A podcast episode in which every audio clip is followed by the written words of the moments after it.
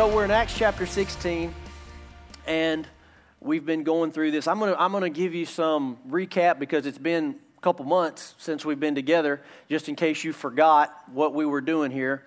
Uh, real brief, just kind of recap. Main thing we were hitting last semester was Paul's first missionary journey. Now, you'll remember from last semester that there's three main missionary journeys that Paul went on. And the last semester, we really spent a lot of time on his very first missionary journey. That whole first missionary journey, the apostles prayed and they sent out Paul and Barnabas. And Paul and Barnabas, you know, really in a lot of ways, Paul was in the ministry because of Barnabas. Barnabas was a you know son of encouragement. He found Paul, encouraged Paul when the other apostles kind of wanted to be away from Paul. Barnabas went and stood by Paul, and so they were they were really kind of knitted together. And the apostles saw the call on both of their life, and they sent them out on their first missionary journey. Now, in that first missionary journey, and we can look at the map. I think we have the. Uh, I know we have the maps here. I want you to see these things so you can kind of get a visual picture of it in your head. But over there to the left, let's see, it's my, let's see, is that right? Is that your left? No, sorry, right. It's hard up here, you know. It's, it's, it's not as easy as it looks, you know. That's okay. Anyway, you start in Antioch off to the right, uh, and I know it's kind of small, but you can see the blue arrows that go south towards Cyprus. That's where the missionary journey began, and then they go up through these different regions. Now, it can be really confusing when you're reading Scripture because you get really two different kind of uh, descriptions of where they're at. So if you see the provinces, which is all the colored regions, all right, you've got Asia, you've got Galatia, you've got Cilicia, but then inside of each of those you have certain cities. So it'll be kind of confusing if you read, well, they went to Galatia and then there they went to Lystra and Derbe, and you think, what? And if you're just reading it and you don't see the map, you're like, well, I don't understand. Are they in Lystra? Are they in Galatia? Where are they at? Well, this is why, because these were provinces of the Roman Empire. So when it says they were in Galatia, but then they hit Lystra and Iconium and Antioch and Derbe, which there's two Antiochs, by the way. That could be confusing too. So, on this first journey, they're hitting that. This was a shorter journey, it was one year. And this is uh, the main thing that happened here was when you read the book of Galatians, all the churches that he's writing to were all the churches of Galatia were established on that first missionary journey. So if you see that green section up there, that is the province, the Roman province of Galatia. And so it'd be, you know, this was how things were divided up inside of Galatia, you had Derbe, Lystra, Iconium, all these places where they did most of their work. Well, when you read the book of Galatians and it says to the churches of Galatia, he's just lumping all of them together. In other words, there's not a we don't have a letter in the New Testament to Lystra. We don't have a letter in the New Testament to Derbe or Iconium. You only have a letter to Galatia, but it's it was expected that that letter would be passed around, that the believers, as they traveled, they would pass it around and they would bring it from city to city, all the churches of Galatia, okay? So the first missionary journey was about one year, and uh, the Holy Spirit said to Paul and Barnabas to set them apart. They go off on that, and and uh, you, if you'll remember some of these things, they, they when they came to Cyprus, they met Elymas the magician. If you remember him, and uh, he was made blind because he opposed Paul. Uh, as a result, the proconsul, who was the Roman governor of that province, was saved and became a believer. See, all these, all these stories are important because when you read the book of Galatians, now you understand the people that are associated with that book. So, likely, when Paul's writing the book of Galatians, he's got this guy in mind. He's got Elymas, the magician who, who eventually came to the Lord. He's got this proconsul, the Roman governor in mind. So they're, they're there for about one year. And um, this also on the first missionary journey, if you remember, they came to a place called Perga, and this is where John Mark leaves them, Paul and Barnabas. So John Mark was very young. He was Barnabas' cousin. He was on the missionary journey. And if you remember, they got to Perga, things got hard. We're not exactly told why, but John Mark said, I'm done with this. Now, remember, the whole missionary journey was only a year, so they hadn't, they're not very far into the journey. Matter of fact, this was only their second stop. And John Mark's like, I'm done, I'm tapping out, Uh, this is too hard. I don't know what it was. It doesn't say. You know, I'm not sleeping. I'm not eating. I, I don't know what the problem was, but John Mark was like, I'm, I'm done. So you might as well say John Mark was a quitter. All right, he quit. Now, I'm sure John Mark, you know, had good intentions and he was young in the ministry and all that. We spent a lot of time talking about that incident because this ended up being the incident that ended up splitting Paul and Barnabas because on their next missionary journey, Barnabas wanted to give Paul uh, wanted to give John another chance. He said, "Look, you know, he, he made this mistake, but we got to give him a chance." And Paul said, "I love John Mark, but no, he's not coming because uh, the mission comes first and, and we spent a lot of time talking about the differences between Paul and Barnabas and how really the body of Christ needs both, right? You need Barnabas that walk in love and mercy and grace, and you need Pauls that are more kind of militant and like, no, we're getting the job done and mission first, and Barnabas was like people first, you know, so that's a big difference. And you find those kind of people in the body of Christ, and it's, it's a good thing. We do know that John Mark, uh, we do know that John Mark did end up being in the ministry, wrote the Gospel of Mark and that he, you know, there's another point in Paul's ministry, I forget which epistle it is, where he actually asks for John Mark. He said, John Mark is useful to me. Please, please bring John Mark. So we know they reconciled their relationship and all of that. I know I'm, I know I'm like running through this at a blitz pace, but we already covered all this. I'm just going, trying to get to where we're going to be at tonight. So John Mark, they, he separates, they leave him, and uh, they, they go on to Antioch and Paul is asked to preach in the synagogue. He preaches the best gospel sermon you, really you'll probably read in the New Testament. He's invited back on the next Sabbath. The whole city shows up. Then the Jews oppose him. Uh, the, they're, they're rejected. Gentiles are accepted. They shake the dust off their feet and they keep going. They arrive at Iconium. They have great success, but the Jews from Antioch followed them there and they eventually end up stoning Paul. So it's a big, big fiasco, big problem, but they were having some fruit. Uh, they were, it was at Lystra that they heal a crippled man, which leads to uh, them getting stoned. They rise up and preach in Derbe, and then they return home the same way that they came. Uh, they kind of they kind of turn back and go through all the regions, just hitting them again and catching people and talking to disciples and strengthening people as they go. So that was the first missionary journey in kind of a five minute you know recap real real quick there. But you can always go on the website and catch up if you want to and go back and listen to some of those if you've forgotten them we have 27 i think sermons. Counting tonight it'd be 27 for the book of acts. So there's a lot there Okay, so now we get into, and this is right where we ended last semester. We get into Paul's second missionary journey. So they took some time off, and um, they're getting ready to start their second missionary journey. And we did just get at the very beginning of that, and this is right in there where we left off last semester. This, this is where Paul and Barnabas separate. They get ready to start the third missionary journey, and they have this disagreement over John, uh, John Mark. And so they separate. Barnabas goes and does ministry elsewhere, and Paul begins this second one. He takes Silas, if you'll remember, and uh, Silas joins him on this journey. Now, this one lasted three years.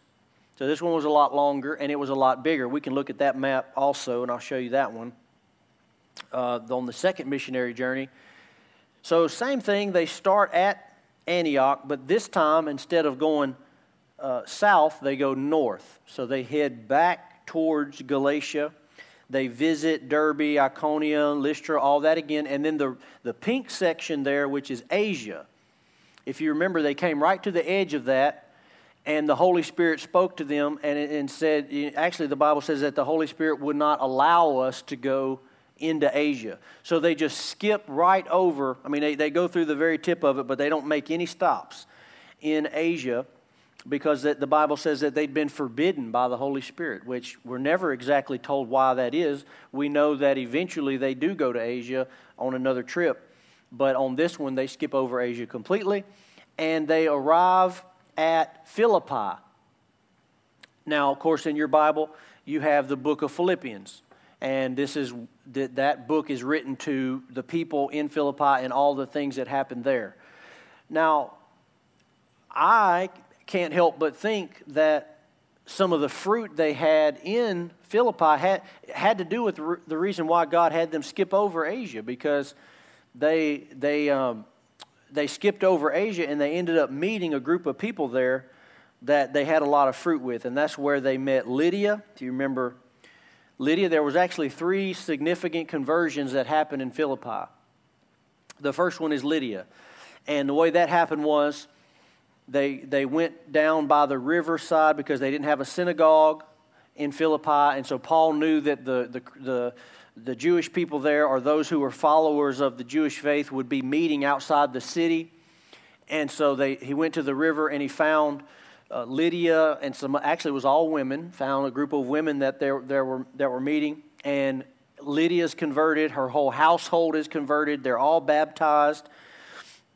The next thing, the next convert is a slave girl who was demon possessed that was following them around uh, and you know, and Paul allowed her to follow them around saying these things for days, days, and then the Bible says that he became greatly annoyed, and eventually cast a, cast a demon out of her, and as a result, he gets thrown in prison. He and Silas get thrown in prison, and then you'll remember at midnight they were praying and singing hymn, singing hymns, and the Bible says there was a great earthquake, and they were all set free. All the prisoners were set free, and at that moment, the jailer just, he was about to commit suicide because he was so upset. He thought all the prisoners had escaped.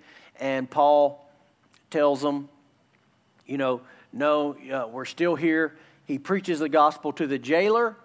The jailer is saved, and all of his household is saved, and they're all baptized as well.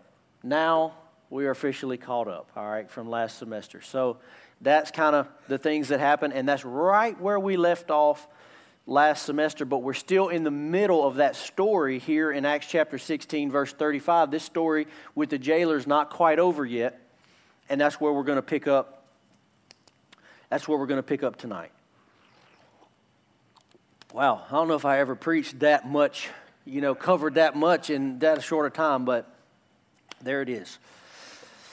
Acts chapter 16, verse 35. So, jailer's been saved, whole household baptized, and now we pick up verse 35. When it was day, the magistrate sent the police, saying, Let loose, let, let those men go, talking about Paul and, and Silas.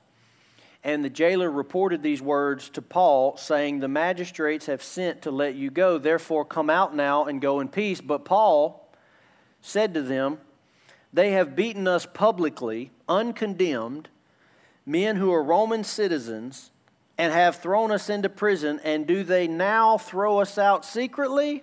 No, let them come themselves and take us out.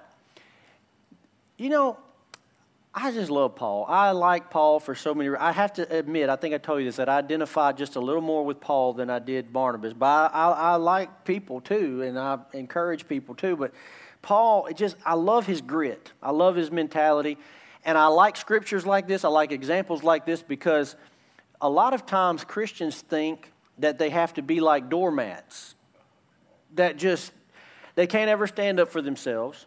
They can't ever say anything direct they can't ever speak the truth. I mean, the Bible does say speak the truth in love, right?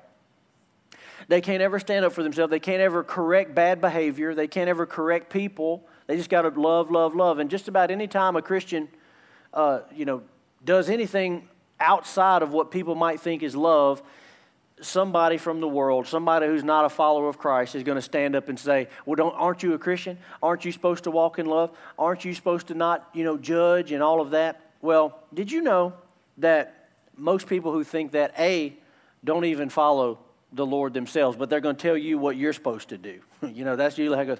They don't walk in love and not judge, but they're going to tell you what you're, because they just know the Bible so well and, you know, follow. So, no, they don't know, but they, they think they know. But here's the thing this is why you got to read the whole counsel of God. Are we supposed to walk in love and not judge? Yeah, that's part of it. But if you read Jesus' ministry, there's some things that he said to the Pharisees that'll kind of make your eyebrows raise a little bit. You go, man, he was calling them names. he was making fun of them. He told them they was on their way to hell. I mean, he, he, he, he challenged their righteousness, said, Your righteousness is fake. It's not even real. You're hypocrites. I mean, he, he was direct with them. And so, anybody who says, Well, Jesus was all love, Yeah, he was, but you just don't understand exactly what love is. That's the problem. Because, see, love is not just always being nice. And so, Paul, I love this that, that the magistrates, see, what they did was wrong.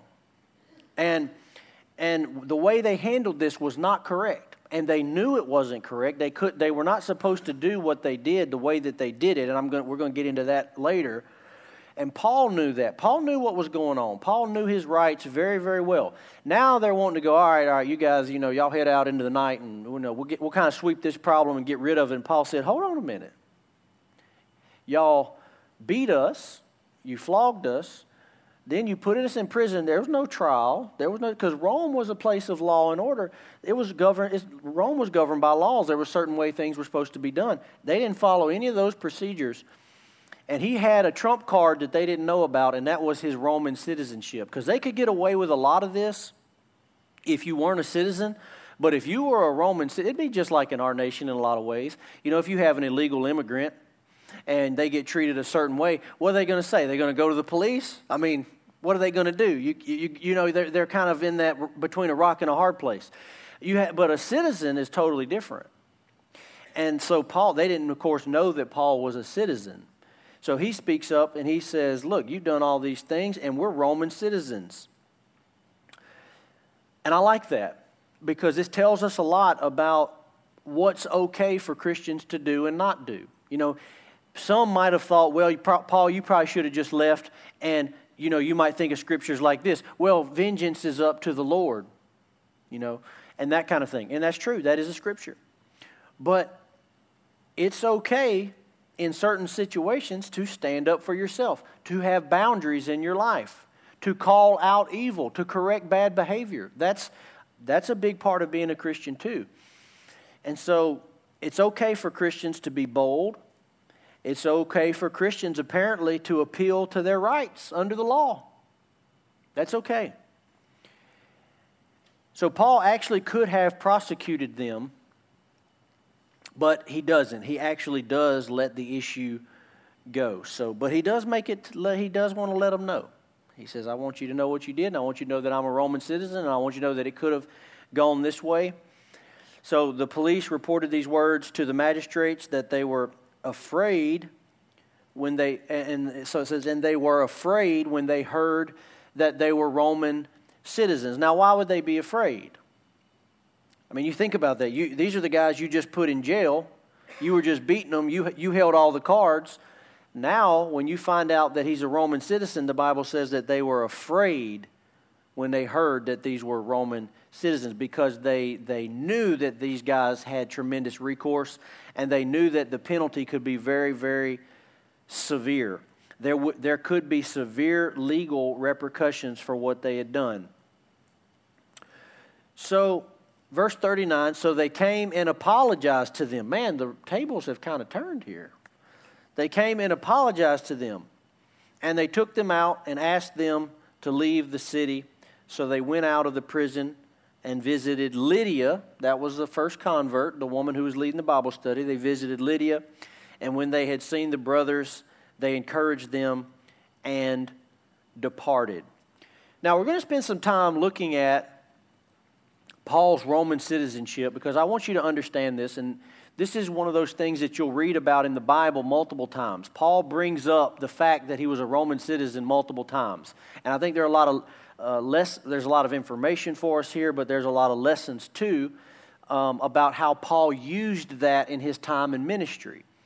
It's very interesting because Paul held a status that really as far as we know, none of the other apostles held, and even Jesus himself did not hold. You know, you, it's interesting because had Paul, had Jesus held Roman citizenship like Paul did, he actually could not have been crucified legally. A Roman citizen could not be crucified. And then you, you know, you find out later about the other apostles, like, for example, Peter ended up being crucified. Well, that couldn't have happened if he was a Roman citizen. That no Roman citizen could be crucified. They could be executed, but they could not be crucified. That was, that was part of the law.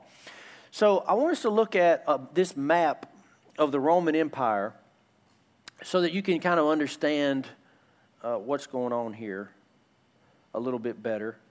this is the map of the Roman Empire at the time that around about the time that Paul would have been ministering here. It was, it was hard to find a map of the exact date, but this is very, very close to that time of uh, when he would be ministering. Now, what is circled there in the middle, that's where they're at. That's Macedonia. You can see to the right, you can see Asia, the other pink spot there.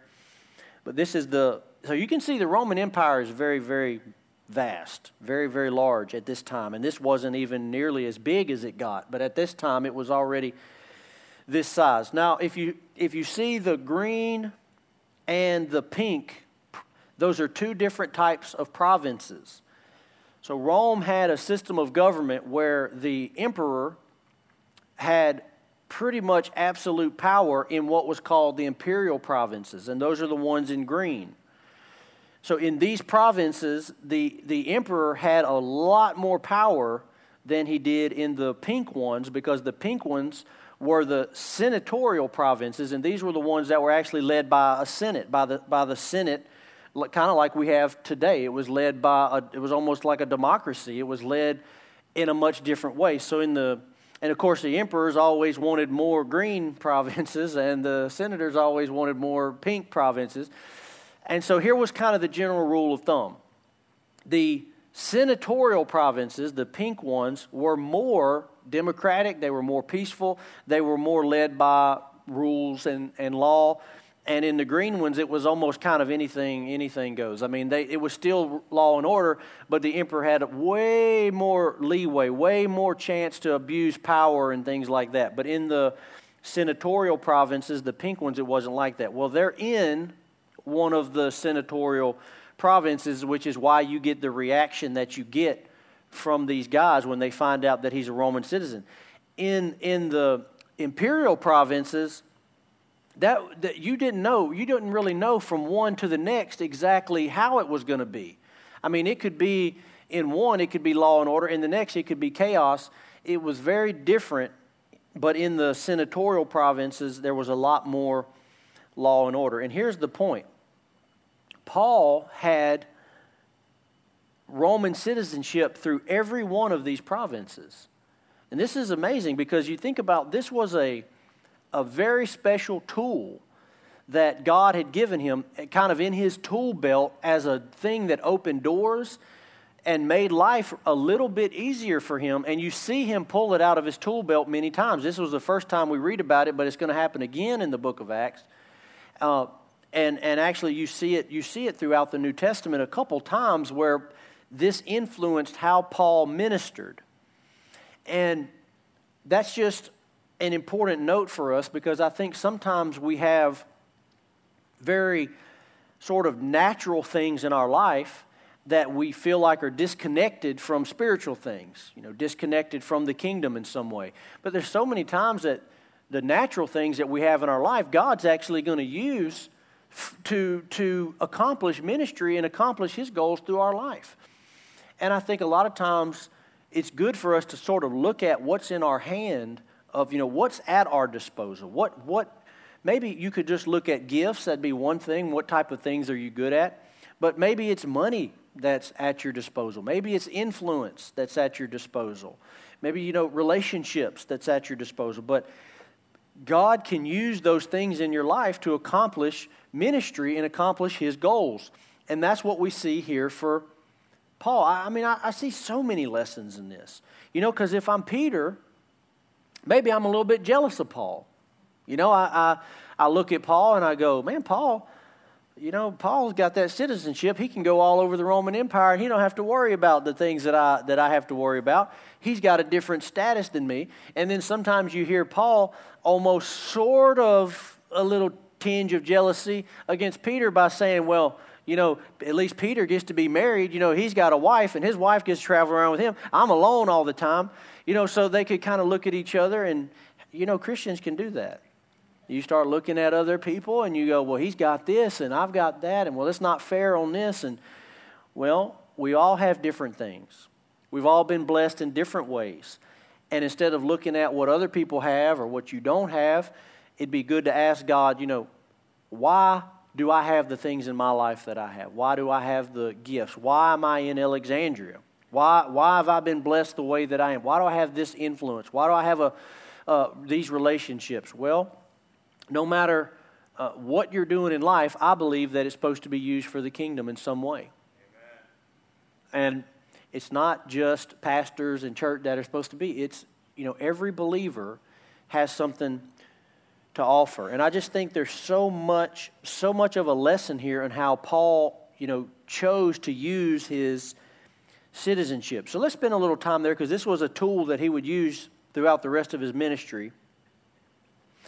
And uh, this will give you a lot of information kind of about Paul and why it was so important to him. So, first of all, having Roman citizenship was a very big deal. Now, if you know, uh, you know any, anything at all about the Roman Empire, the way that the Roman Empire grew was they would, they would take over areas, and those areas would become Roman provinces. And in a lot of cases, in a conquered area, they would do one of two things. They would either put up one of their figureheads to rule, you know, maybe like a tetrarch, you know, or, or a leader to rule that province, or in some cases, they would make deals with the people they were taking that their leader would stay in charge, but under the Roman Empire rule. You know, so there was there was a lot of different ways the Roman Empire expanded, and so every province was just so different, so so different. And so for Paul to have, or this we could just say a Roman citizen in general, for a Roman citizen in general to have access to freely flow throughout all of these provinces. I mean, it's almost like America in the beginning when America's expanding and you know we take on different states and more and the more states we take on like the more I can travel the more freedom I have in these places like I'm and so there might be parts of the US that at that time you didn't have any access to but then when it becomes a state man this whole new place opened up to you. And that's how it was with the Roman Empire. The Roman Empire was constantly expanding. And so for Paul think about how he's thinking this is all ministry. Every time you know, this citizenship gave him a door into all these places in the Roman Empire to bring the gospel. And, you know, as a result of it, he became the, the most important and most effective church planter that the world had ever seen. I mean, this is what he did. He planted churches everywhere he goes. And then the ability not only to plant these churches, but then to go revisit them to go back in, back in and see these churches and pastor them and disciple them. That was all because of his Roman citizenship. He could go. See, you didn't see that with Peter and some of the other ones. They had very specific locations where they would operate because they didn't have the same freedom that Paul had. Or that's one reason. There could have been other reasons. But, you know, and part of it was their call. But they operated differently than Paul. Paul had a lot of access that they didn't have because of his citizenship. So it was a, a very big deal. It was not a small thing. Uh, this was everything for your future and, and, and uh, generations after you for their future. This is how important it was. It was a difference between having full privilege to all Rome's benefits, just like in our country, to have every single benefit of the United States, to only having partial. You know, there are people in our country that, due to their status, wherever they're at with, you know, immigration or things like that, that maybe they can't vote or they can't draw certain benefits from the government and, and may, things like that. So it was a difference between having full privilege versus partial. And it was so important that false claims of citizenship were prosecuted under law. And it was such an important issue that this was one of the key issues that the Roman civil wars were fought over. So this would happen. Uh, this would happen later, but the Roman Empire eventually had a bunch of civil wars between these provinces that we're talking about, and the whole, really, the whole issue was when these provinces would rise up. They're like, we want to be Roman citizens. In other words, if you're go- if you're going to make us part of Rome, and you're going to bring us in part of this huge, huge empire, then we want full citizenship. You know, we don't want to be treated as like lesser conquered subjects. We want to be brought in as full citizenships. And when it wasn't given, eventually it led to civil war. So um, one historian wrote about the Civil Wars. It said citizenship was what they most wanted. And they thought by this single thing that they would become masters instead of subjects. Right before Christ, three million people were added as citizens to the Roman Empire. This was partial, just a partial. So, again, there would be concessions made, deals with Rome, you know, certain provinces, and, and these people would receive citizenship. These people wouldn't. You know, it was very depending on what the emperor wanted, depending on what the Senate wanted, all of that. It wasn't until 212 AD, so, you know, roughly 200 years after Christ, that citizenship was granted across the empire to all free men. So eventually they got tired of fighting these civil wars and they just they changed how they conquered nations and eventually they made it where citizenship was granted to all uh, people across the empire that were free. But that was not the case during Paul's time. So it was at his time, it was a very, very big deal. Also, uh, it was not common for a Jew at all to have citizenship. This was very, very uncommon. And Paul specifically says that he obtained his citizenship by birth. And there were, there were three ways that you could obtain citizenship. One was by birth, which is how Paul said he got it. Uh, and this would be much in the way that an immigrant would get uh, would get citizenship in the U.S. from his parents. In other words, maybe his parents, whatever process they went through, but then when their children were born uh, into the United States, they received citizenship. This is how uh, Paul obtained it. The other way uh, was something called manumission. This, was, this had to do with being freed from slavery. And the final way was through special concession. Now, this, was, this is why it was so hard to get, because if you were trying to obtain citizenship, Roman citizenship, then there was only a few ways you could get it because number one, it was very expensive. It cost about two years' wages to acquire citizenship. It could be gifted to you as some sort of, you know, favor. You had some sort of in with the emperor or something like that and also you could, you, could, you could obtain it through military service, through 25 years of military service. In other words, for 25 years of serving in the, uh, in the Roman military, you could be, you could be gifted uh, citizenship. And I can see why they made that deal because probably most, people, most Roman soldiers didn't make it to 25 years. They probably got killed on the battlefield, so that didn't really have to, they didn't have to worry about that too much. So Paul's citizenship was an enormous deal. He, he speaks about it in another place, Acts chapter 22. We're going to skip there, and of course, eventually we'll get to Acts chapter 22 eventually, but we won't be spending this much time on Paul's citizenship, so we'll just cover it now. But if you look at Acts 22 25, Paul's in trouble again. It says, But when they had stretched him out for the whips, Paul said to the centurion who was standing by, is it lawful for you to flog a man who is a Roman citizen and, con- and uncondemned? Now you see Paul's getting smarter. See, before when he got flogged, he waited. Look, last the, the, first, the time we're reading about in Acts 16, by the time he brings up the citizenship, he'd already been flogged, he'd already been in prison, he, they'd already done all the damage, and they're about to release him, and he says, Hey, by the way, I'm a Roman citizen. Now by the time we get to chapter 22, he's probably getting a little older. You know, he's just, he's like, I'm not fooling around with this mess. They, they stretch him out for the whips. He's very respectful about it. Of course, he knows the answer to his rhetorical question, but he says, Is it lawful for you to flog a man who is a Roman citizen and uncondemned? When the centurion heard this, he went to the tribune and said to them, What are you about to do? For this man is a Roman citizen. So the tribune came and said to him, Tell me, are you a Roman citizen? He said, Yes. And the tribune answered, Well, I bought this citizenship for a large sum. Paul said, Yeah, but I'm a citizen by birth. So even that implies for some, you know, that getting it by birth was more prestigious for whatever reason.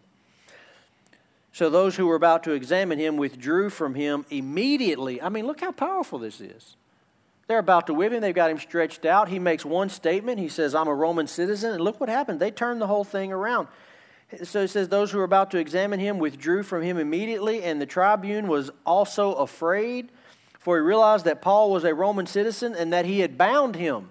So even just tying him up was illegal because of his citizenship. So you can see why this was coveted. You can see why this was so powerful. It gave him a tremendous amount of rights and privileges and power and influence and even safety, really. Now, for whatever reason, he didn't always take advantage of that safety. Maybe he was spirit led when to use it, when not. Maybe, maybe he realized that if he every time he you know pulled that card if they just make him leave the city well how's he going to do ministry there? So maybe he tries to keep it covert as much as he can you know and stay there and minister as long as he can. But it gave him a tremendous amount of rights and privileges. Here's a list of some of the things it did for him. Number one it gave him the right to vote in roman assemblies it gave him the right to run for public office he never did that but he gave him the right he could make legal contracts and own property and land. He could have a legal Roman marriage immunity, gave him immunity from certain taxes, gave him the right to sue others, right to have a legal trial, right to appeal the verdict of your trial, gave him the right to appeal to Caesar and be given a trial in Rome. This comes up later. If you remember at the end of the book of Acts, that's really where the book of Acts ends. You know, really, the book of Acts was never finished in a sort of way. That's where the book of Acts ends, is that Paul was being charged and he didn't think he was getting the verdict that he wanted. And so, as a Roman citizen, he had the right to appeal to Caesar. And at that point, when that happened, all other trials stopped and he got to be shipped off to be heard by Caesar. And so we, we run into this again at the end of the book of Acts. So, you, again, we just, I wanted you to understand it so you knew how important it was and why it keeps coming up. He had the right to not be subject to scourging or torture and so crucifixion was part of that. Uh, even though Roman citizens could be sentenced to death, it was not by torture or crucifixion. They had to be executed immediately. And matter of fact, Cicero, who was one of the emperors, said that the very word cross should be far removed, not only from the Roman citizen, but from his thoughts, his eyes, and his ears. The mere mention of such a thing is shameful for a Roman citizen and a free man. So Roman, the Romans were known for crucifixion. They crucified a lot of people, but not, not Roman citizens. So in a sense, Paul was immune from that. And really, he was, in theory, he was immune from all beatings, stonings, torture, you know, being imprisoned without a trial. He was immune from all that. Yet, how many times do we read about the man being stoned, whipped, thrown in prison? And so it's a, this is another part of it that just makes so much more sense when you understand his citizenship and on the one hand what he had his rights to, but on the other hand what he sacrificed for the gospel. When he could have been living in comfort and never had to be put in those situations, he voluntarily put himself in those situations over and over and over and over and over again. I mean, all you got to do is go read in Corinthians where he's, uh, you know, feeling sorry for himself one of the times, and he starts listing out and writing all of his troubles and shipwrecks and pains, and you find out he went through a lot of stuff that apparently he actually didn't have to go through if he had not wanted to, but he chose to do it. He chose to suffer. He chose to be in some of these places where his life was in danger so that he could minister to the gospel, minister the gospel. But obviously, there were some cases where he used the citizenship to his advantage. And uh, I don't know, I just I find so many lessons in that because I think in America we're very, very comfortable. You know, we, we're very it's very comfortable for us, and it is, you know, you got to say, life is good being an American. It's, you especially say that if you've been anywhere else in the world. Life is very good being an American. If you're an American citizen, life is very good. And life is very comfortable. And sometimes that, that comfort, though, it can be so comfortable that you never want to go outside of that comfort to do the will of God. You never want to go outside of that comfort to sacrifice for other people because you don't want to lose that comfort. You enjoy that comfort. Something you enjoy. We enjoy our time. We enjoy our, our leisure. We enjoy our pleasures. We enjoy our money. We enjoy, you know, all of that, and we don't want to go outside of that to, to sacrifice for the gospel. And so this is an example to us. You know, Paul could have lived a much more comfortable life than this.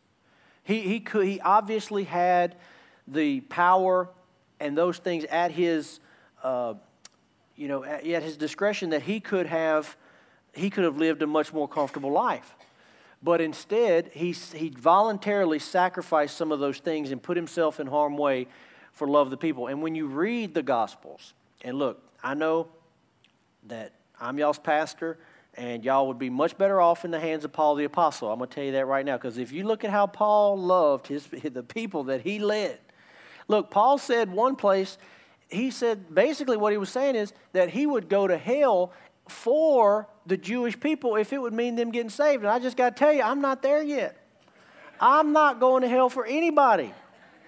Heck no. I might spend a few seconds there for you, but other than that, no, I'm not doing it. But Paul loved the people that he ministered to so much. He gave so much, he sacrificed so much for the love of people. I mean, he just, he was so passionate about it.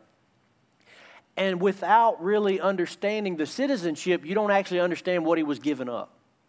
You don't really understand what he was giving up. This wasn't the first time he did this, by the way, because he had this on the he had this on the Roman front, but think about what he had in the Jewish side of things.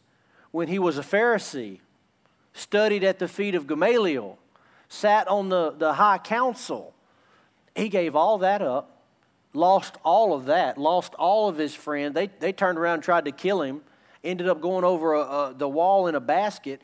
He gave up all of that for the gospel.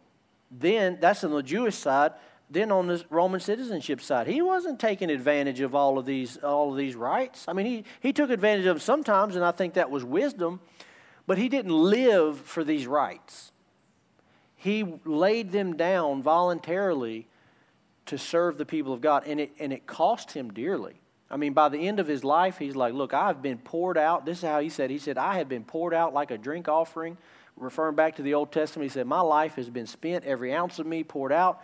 I have run my race. I have fought, my, fought the fight. Just look at how he talked about his life. He said, It's a race that I'm, ra- I'm running to win. He said, It's a fight. I'm fighting to win. And he said, I have fought the good fight. And I'm ready to go home and be with the Lord. And, you know, you just see his passion for the people of God. And, and when I read these things, it challenges me because I go, What am I sacrificing for the gospel? And we ought to ask that question. You know, when we read things like this, we read through the book of Acts, we see Paul's life. Um, you know, sometimes we get caught up on all the, uh, the, the beauty of the gospel and the benefits of the gospel and the grace of the gospel. Praise God for all of that. But, you know, if it weren't for people like Paul that sacrificed literally almost everything, many of us would not even be sitting in this room today. I mean, some of us are saved today because of sacrifices that other people have made. You know, and so what we have to do is give that and pass that to the next generation because we're that generation now that says we're going to fight, we're going to pray, we're going to stand. The world around us is crumbling in many ways, falling apart. Certainly, morals are crumbling in this nation a lot of things, a lot of, you know, Christians. I mean, I just read a statistic last Sunday about the number of Christians that even believe the Bible is the Word of God anymore.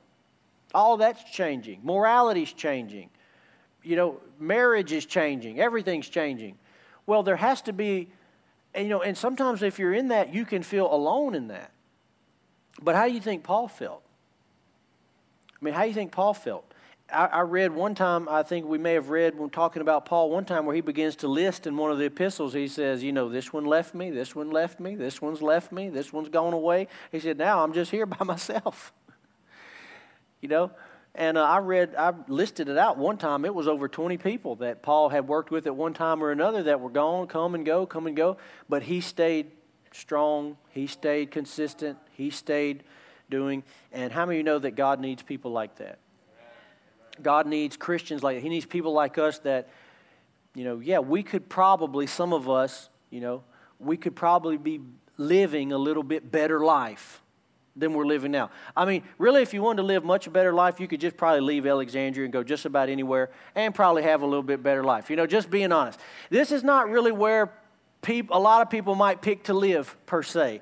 Because, right, you could go down to the beach. How many of you like going to the beach? I mean, I go to visit, I go to vacation on the beach, and I'm like, you know, me and Jen joke around, look at each other, and think, hey, you know, we could live here. I mean, hey, we could start another campus, another church campus over here. You know, we'll do both places. No, but, you know, I'm not here uh, because this was my pick. Now, just being honest with you, I do love Alexandria because I was raised here, I grew up here, but I've been a lot of other places in the world too that are nice. Yeah, you act like y'all don't know what I'm talking about. Maybe y'all love Alexandria. I don't know. I, uh, but anyway, Alexandria is fine. The point is, if you want to live the good life, you might go somewhere else. But I'm not here in Alexandria because it's the best place in America to live. I'm here because God called me here. And I would never leave because God's called me here. And so many people, uh, that's not how they think. They don't. They think that their life is their own. They don't. They don't live like that God is in charge of what you do, where you live, how you work, how you minister. They don't, they don't live like that. But see, Paul was the, he was the epitome of this. He lived every day, and that was his mindset. He said, This isn't my life. The life I live, I, I no longer live in the flesh. He said, This is not Paul. He said, The life I live, he said, I live crucified to Christ. He said, I live crucified for Christ. So he had this great privilege of the Roman citizenship, but he also sacrificed it and laid it down. He could have been living the good life, but instead he was actually, in a lot of ways, he was suffering for the gospel. One place he said in the New Testament, I, and again, this is where I probably don't quite, I mean, me and Paul, you know, we're not quite on the same level yet, you know. Um, but he, there was one place where he was talking about all the suffering that he's gone through, and he said, My my cup of suffering, when I consider my cup of suffering, he said, I look at it and it's not quite full yet. And what he was talking about in that passage was that his, he wanted his cup of suffering to measure up to Christ's cup of suffering. He said, I'm looking at, I'm paraphrasing, but basically what he was saying is, I'm looking at Christ's cup and what he suffered, and I'm looking at my cup, and I'm only about half full. And he said, I want to continue until my cup of suffering matches Christ's cup of suffering. When's the last time you prayed that? Because just being honest, I ain't never, I've never prayed that, you know. But you see this mentality in the apostles that suffering, what? I'm not afraid of suffering. I'm not. A, Matter of fact, suffering, it was like suffering's a given because it's going to be a sacrifice to live for the gospel. You know, so there, there, there are times in our life, in order to be a Christian, it will cost you something. It will cost you something. It will cost you to do the will of God. And when you've truly laid down your life, you already made that decision early on in, in, in your relationship with Christ. So as you go forward and you got to give up something or you got to sacrifice something, you got to let go of something, it was something that you already crucified before. You said, I already knew this was the deal. I never intended that this life was really about me and about living the good life. I've already given that up a long time ago. And I think for a Christian that is truly sold out to the Lord, this is their mentality and it is this this life is not about me. The next life is for the relaxing and the retirement and the good times and all of that. But this life, it's about sacrificing for the kingdom of God. And if if we could get that mindset shift in us, and let me just be honest with you, it's kind of hard to get that mindset into Americans because we're, we, we do, we have it so good. We have way more comfort, way more wealth than any, anywhere else in the world. And, but most Christians, 90% of Christians around the world, it's costing them a lot more to live for God than it is us. And what am I saying? Am I saying, well, you know, go move to another country so you can suffer? No, of course not. All I'm saying is just be aware of it. Just be aware that that's the case. And that sometimes, um, yeah, doing the will of God is going to cost you. I mean, I, I talk to people all the time. See, I wasn't even planning on talking about this, but I'm going to just stay here for a minute because I'm getting some funny looks. So we're going to stay here a minute. But I talk to people in my office all the time. I, this is a huge part of what I do is meet with people. And I talk to people regularly. I can't tell you how many times in the last 12 years that I'm talking to someone, their life is broken, everything's in shambles, they're losing everything, they've got extreme pain being caused by their decisions and choices and things like that. And you'll tell them something, what I would think is very simple. Here's what you need to do to change your situation. You need to do this, you need to do this, you need to do this. And look at you like, I can't do that. I can't do that.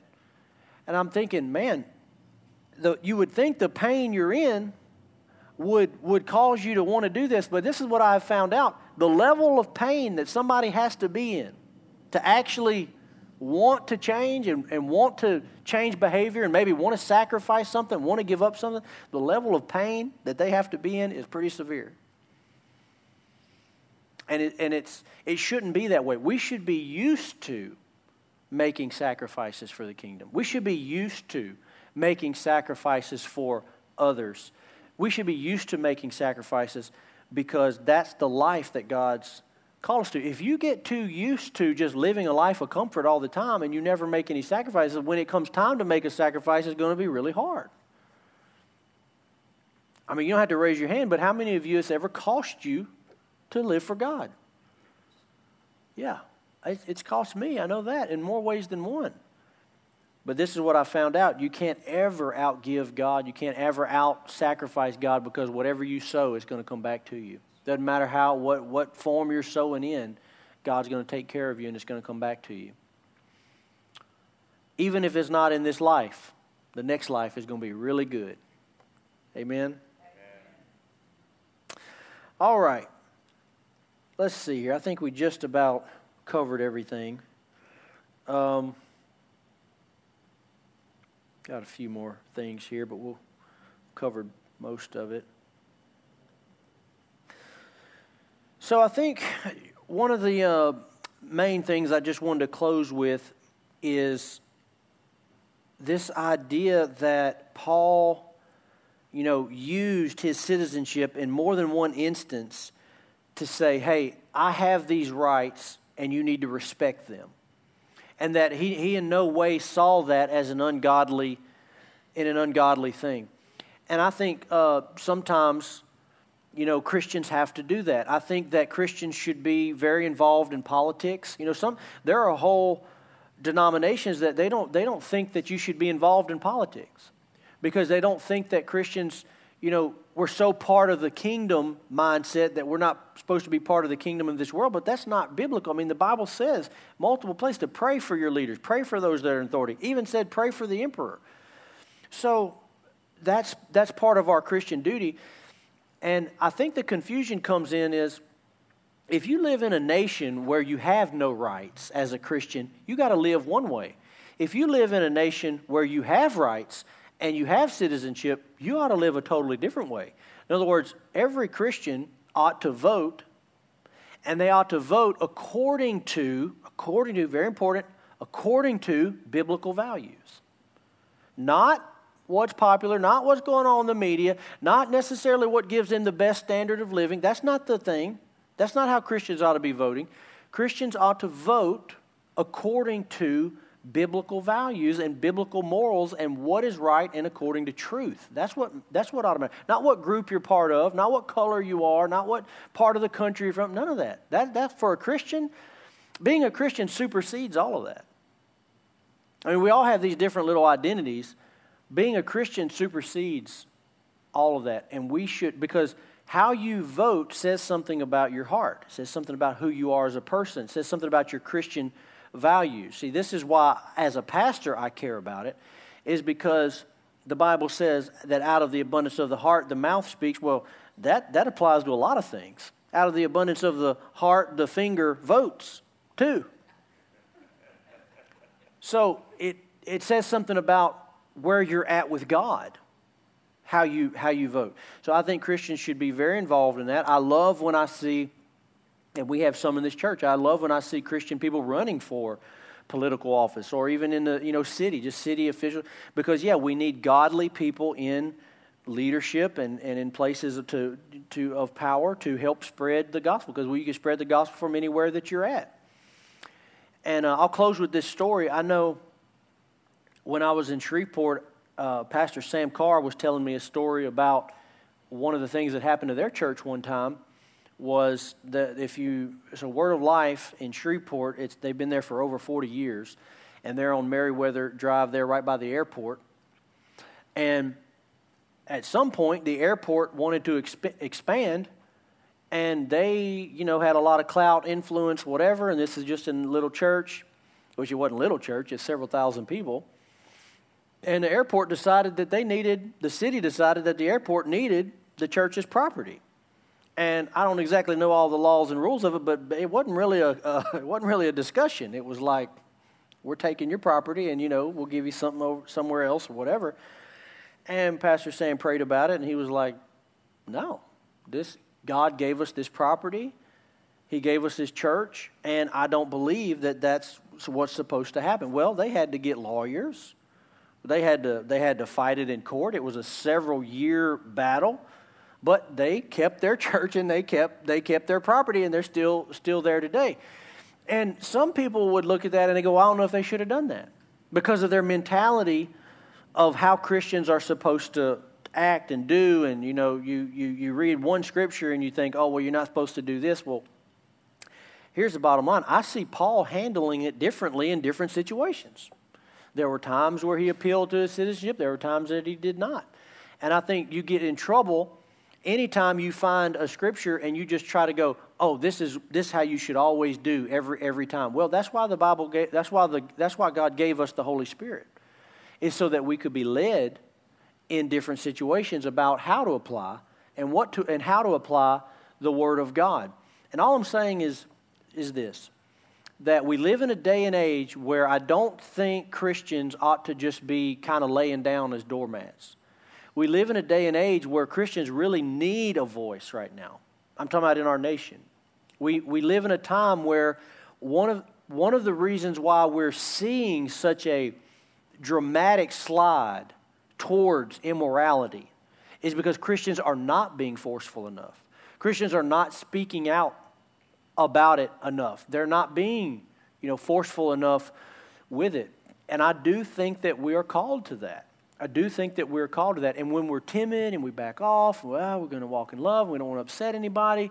Well, what happens is, yeah, you're doing that, but you're really doing that for self preservation. And that really, that the world needs Christians to speak up. They need Christians to be a part of what's going on because we're the only gatekeepers. You understand that? We're the only gatekeepers uh, in this nation. And if Christianity begins to die off and we're quiet and we go into the shadows and we don't want to we don't want to stand up and say, hey, no, this is too, you know, you've gone this far, this is too far. This is what we think about it. If we don't do that, you're going to just see the floodgates of sin just come like a tidal wave, and there's not going to be much left of a Christian nation. So it's very important. And I, you know, at this point where we're at, I don't know how the tides can be turned by all of that. All I'm saying is that we've got to get our minds right on that. And we've got to be okay with fighting for those things that need to be uh, fought for, just as Paul did. Paul, Paul had no problem saying, hey, you can't do this. I know you're I know you're an official, I know you're a leader, I know you're in the government. I'm telling you you're wrong for doing this and you're violating my rights and you can't do that. That's essentially what he did. He did it more than once. And I, and I think that for Christians, we, we might need to have that mindset a little bit that, hey, sometimes we need to stand up and say, this isn't right, and what you're doing isn't right, and you need to stop what you're doing. And uh, I'm for that, and I think God's for that. You know, I don't, I don't see Paul out, you know, picketing and protesting on the street. I don't see that, but I see in the situations where he was in that he wasn't afraid to stand up and say, hey, this is wrong, and I have rights, and you don't need to trample on those.